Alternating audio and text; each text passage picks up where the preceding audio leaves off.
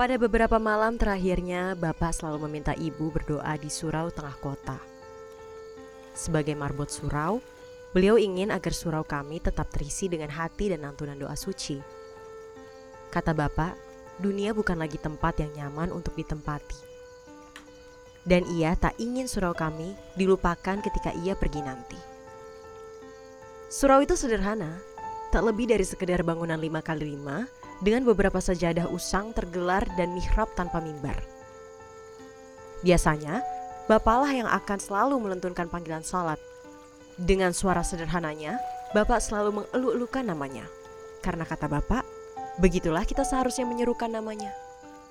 Bapak mencintai penciptanya melebihi ia mencintai kami keluarganya. Dan kupikir aku mengerti mengapa.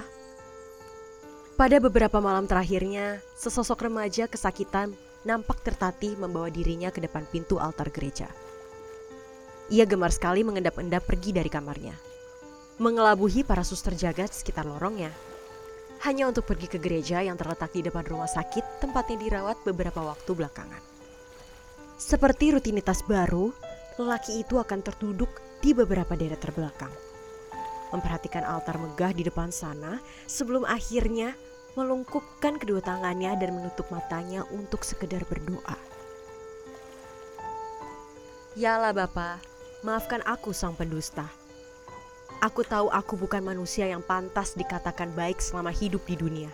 Namun kalau usiaku tak lebih lagi dari dua hari yang dikurang satu, Kuharap kau mau berbaik hati menenangkan mereka yang kelak akan patah karena kepergianku. Yalah Bapa, maafkan aku. Begitu selalu doa kecil yang ia panjatkan dalam diam. Ia mengerti, hanya Tuhan yang mampu menghakiminya. Terlebih untuk semua hal-hal buruk yang ia lakukan selama di dunia.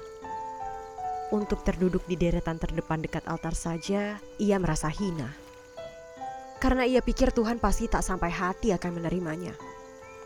Maka dari itu, permintaan maaf yang selalu keluar dari mulutnya merupakan doa untuk hatinya.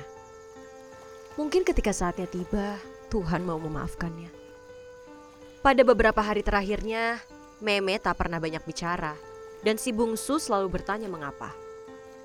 Apa dewa sedang menghukum Meme dari atas sana? Memang, karma apa yang sedang Meme tanggung di dunia? hingga lantas buat Meme tak mampu lakukan apa-apa. Pertanyaan-pertanyaan semacamnya selalu ia tanyakan padaku. Kakaknya yang bahkan tak mengerti harus menjawab apa. Bapak bilang ada saudara jauh kami yang tidak suka pada Meme. Kepercayaan tradisional kami, rakyat Hindu Bali, mungkin akan terdengar masuk akal jika dilihat dari beberapa sisi. Walau sejujurnya aku pun tak pernah benar-benar mengerti tentang salah dan benar dunia ini. Pada hari baik, kami sekeluarga pergi ke pura untuk berdoa. Om Sang Yang Widi, penguasa bumi, langit, dan surga. Semoga kau anugerahkan semua kebaikan dunia untuk kami semua. Sejak kecil aku selalu suka pergi ke pura, melihat lalu lalang mereka yang juga ingin berdoa. Berharap agar dewa lantas dengarkan apa mau kita.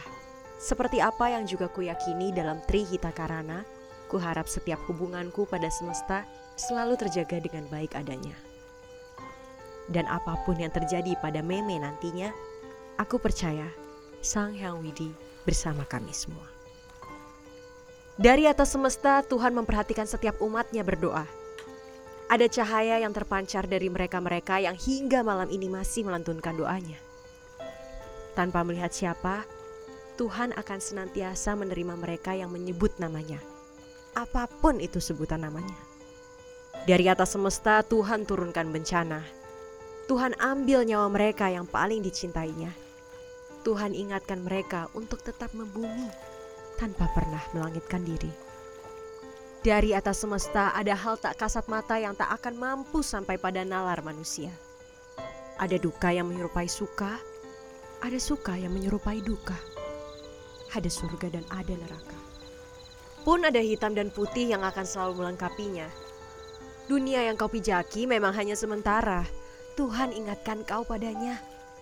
Lantas, sudah berikan apa pada kehidupan yang ada?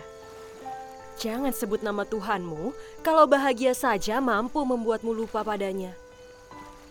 Lupakan namamu, etnismu, agamamu, atau apa pun yang menyekat-nyekatkan dirimu dengan setiap jiwa yang mampu membuatmu jadi satu. Untuk setiap doa baik yang kau lantunkan malam ini juga, semoga Tuhan terima suah kamu dalam surau, gereja, atau pura tempatmu meminta.